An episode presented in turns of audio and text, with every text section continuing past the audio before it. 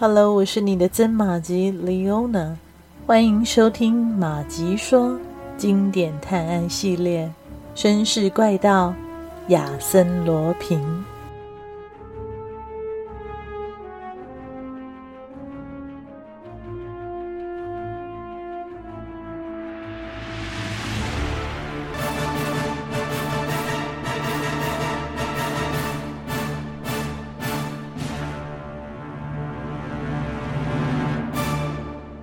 本世纪初，在卡斯蒂利亚宫殿举办的那场克里斯蒂安国王的欢迎宴会上，伯爵夫人大出风头。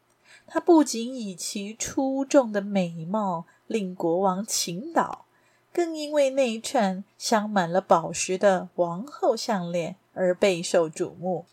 那是德勒苏比氏家族的传家之宝，尽管他们的家境，已大不如前，但他们宁愿缩衣节食，也不愿出卖这件宝贝。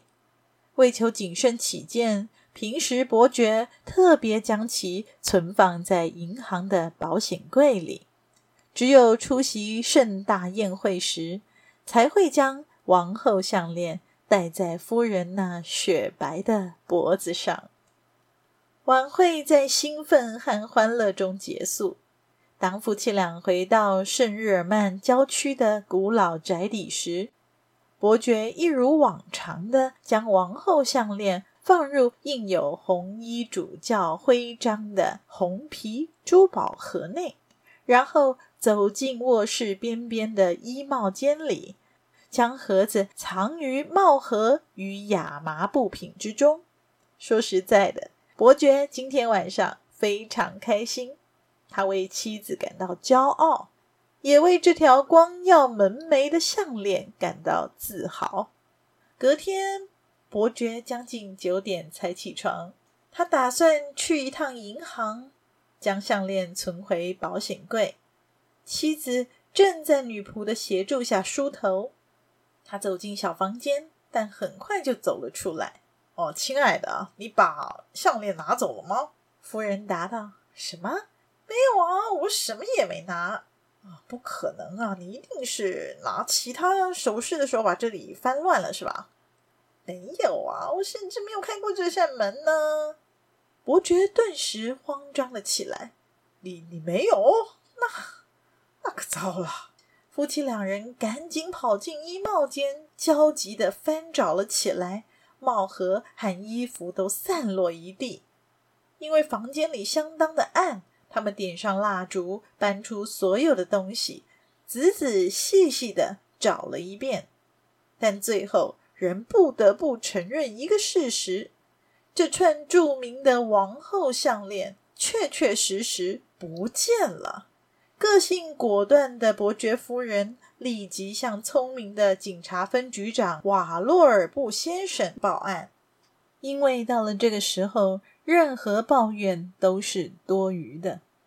分局长听完他们详细的解释后，立即提出了疑点，最后得到一个结论：女仆昂利艾特的嫌疑最大，因为他知道夫人昨晚要戴这串项链，而他住处的厨房窗户正好朝向天井，正对着伯爵夫妇的卧室窗户。不过，他也和别的仆人一样，不知道项链究竟藏在何处。同时，衣帽间的窗户是完好紧闭的，并由一组衣柜堵住了大半，外人根本无法进来。尽管如此，瓦洛尔布先生仍然坚持要见昂利艾特，毕竟他不能放过任何线索。昂利艾特正和他六岁的儿子拉乌尔待在家里，他的住处十分简陋。只有一间没有壁炉的房间和一间小厨房。当他从分局长口中得知项链失窃的事情后，大为震惊。昨晚是他亲手伺候夫人戴上项链的。言谈之中，他无意间透露出自己知道项链原本藏在何处。项链弄丢的事情让他不安了起来。发觉自己似乎被牵扯入危险之中。看来他已经成为人们怀疑的对象。由于没有任何其他真凭实据，警察分局长并未在调查中取得什么进展。案子转到了预审法官手中。经过四个多月的侦查，法官还是弄不清楚窃贼究竟是如何进出紧闭的门窗，而对昂利艾特的调查也没有任何的结果。事实上，他是一个非常守规矩的人。于是，法官私下推测是伯爵夫妇急需用钱，变卖了王后项链，最后草草的结案了。丢失了珍贵的首饰，对伯爵一家来说是沉重的打击。这不仅是财产上的损失，还有自尊心的受创。这串项链对他们来说意义重大。失去它，就如同失去了四分之一的贵族血统。伯爵夫人莫名的将矛头对准了昂利艾特，还把他赶出了家门。日子一天天的过去了，再也没有发生什么特别的事情。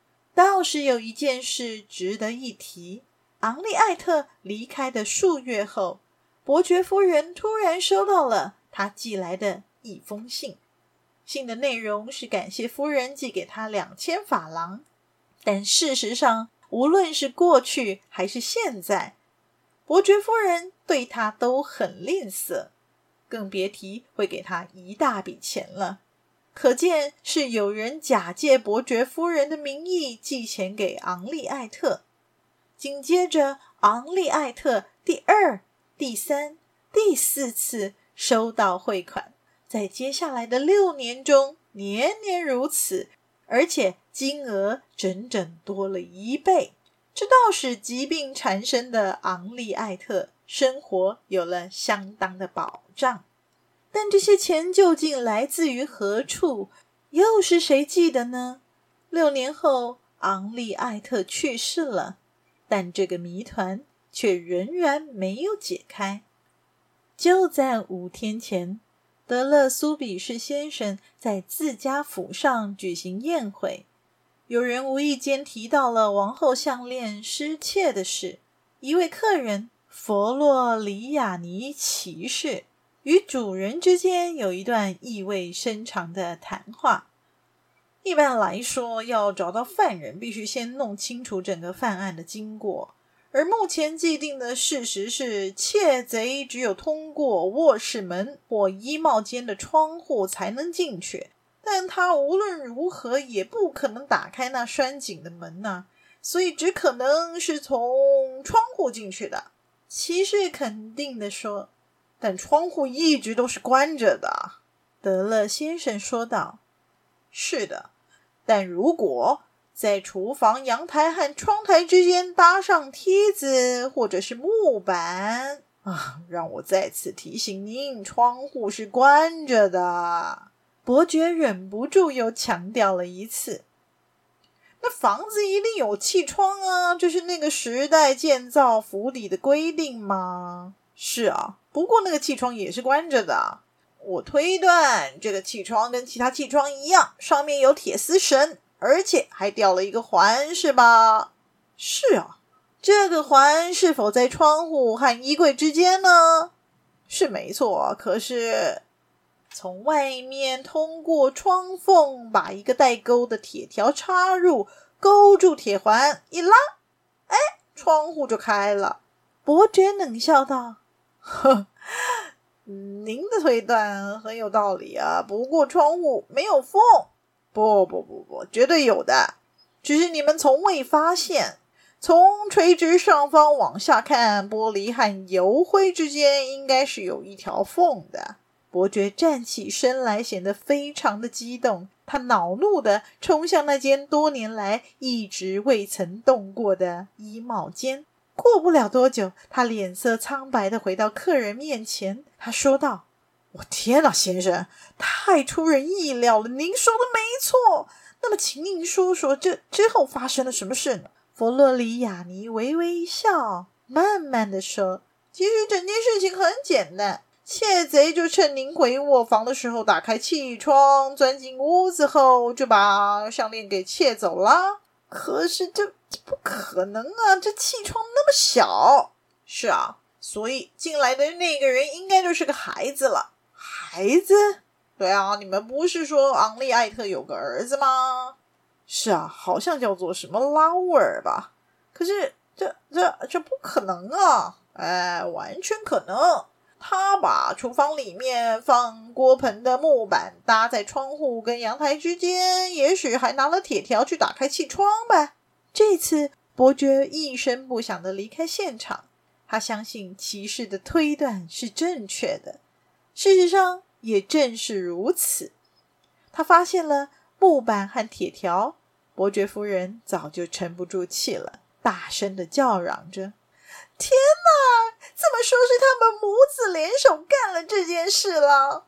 哎，不不不，母亲一点也不知道，一切都是孩子在夜里干的。可是我们并没有在他们的窝里找到项链呢。孩子的东西那么少，总该找得到吧？哼！哎呀，我说，如果当初警察不是使出种种办法对付清白的母亲，而是去学校。搜查孩子的课桌，翻翻他的书本，我想这事早就结案了吧？那昂利艾特每年都收到了几千法郎，这又该怎么说呢？难道他不是同伙吗？同伙？如果他是同伙，就不可能写信跟您致谢了，是吧？再说了，他一直被严密监视着，可是孩子是自由的，他可以出售钻石。只需要让买主把钱从巴黎汇出就行了。伯爵夫人以及宾客们都觉得这件事简直是不可思议，令人不安。伯爵强装笑脸地说道：“哦，谢谢您丰富的想象力啊！”他总觉得骑士的这番话里隐含了一种敌意的嘲讽。想象。不，这肯定是事实。您亲口告诉我，可怜的母子俩住在那偏远的乡村，母亲都病倒了。小家伙为了救母亲，给她治病啊！骑士显得有些激动。客厅里一片沉寂，夫妇俩感到意外和惶恐，努力地整理着思绪。先生，您究竟是谁？我吗？我只是个骑士，你们的朋友。我在想，如果拉乌尔在这里，他一定会亲口告诉您，他是唯一的罪犯。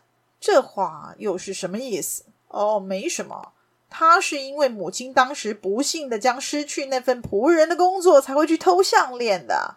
骑士压抑住内心的激动，但他的神态和言谈都证明了一点：他其实就是昂利艾特的儿子。伯爵犹豫了一会儿，一边想着该如何对付这位大胆的人物，揭穿他的身份吗？但事实都过了这么久，又有谁能够接受儿童犯罪这种荒谬的说法呢？不，还是装糊涂，接受现实算了吧。于是，伯爵友好地走进这位勇敢的骑士，拍了拍他的肩膀，说道：“您的故事太离奇了。”那么，照您的说法，这位模范儿子后来怎么样了呢？真希望他后来有好好做人呐、啊！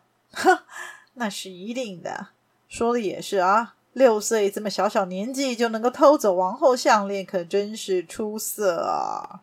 伯爵话中有话。是啊，他的人生有这样出色的开头，现在正顺利地迈向光明的未来呢。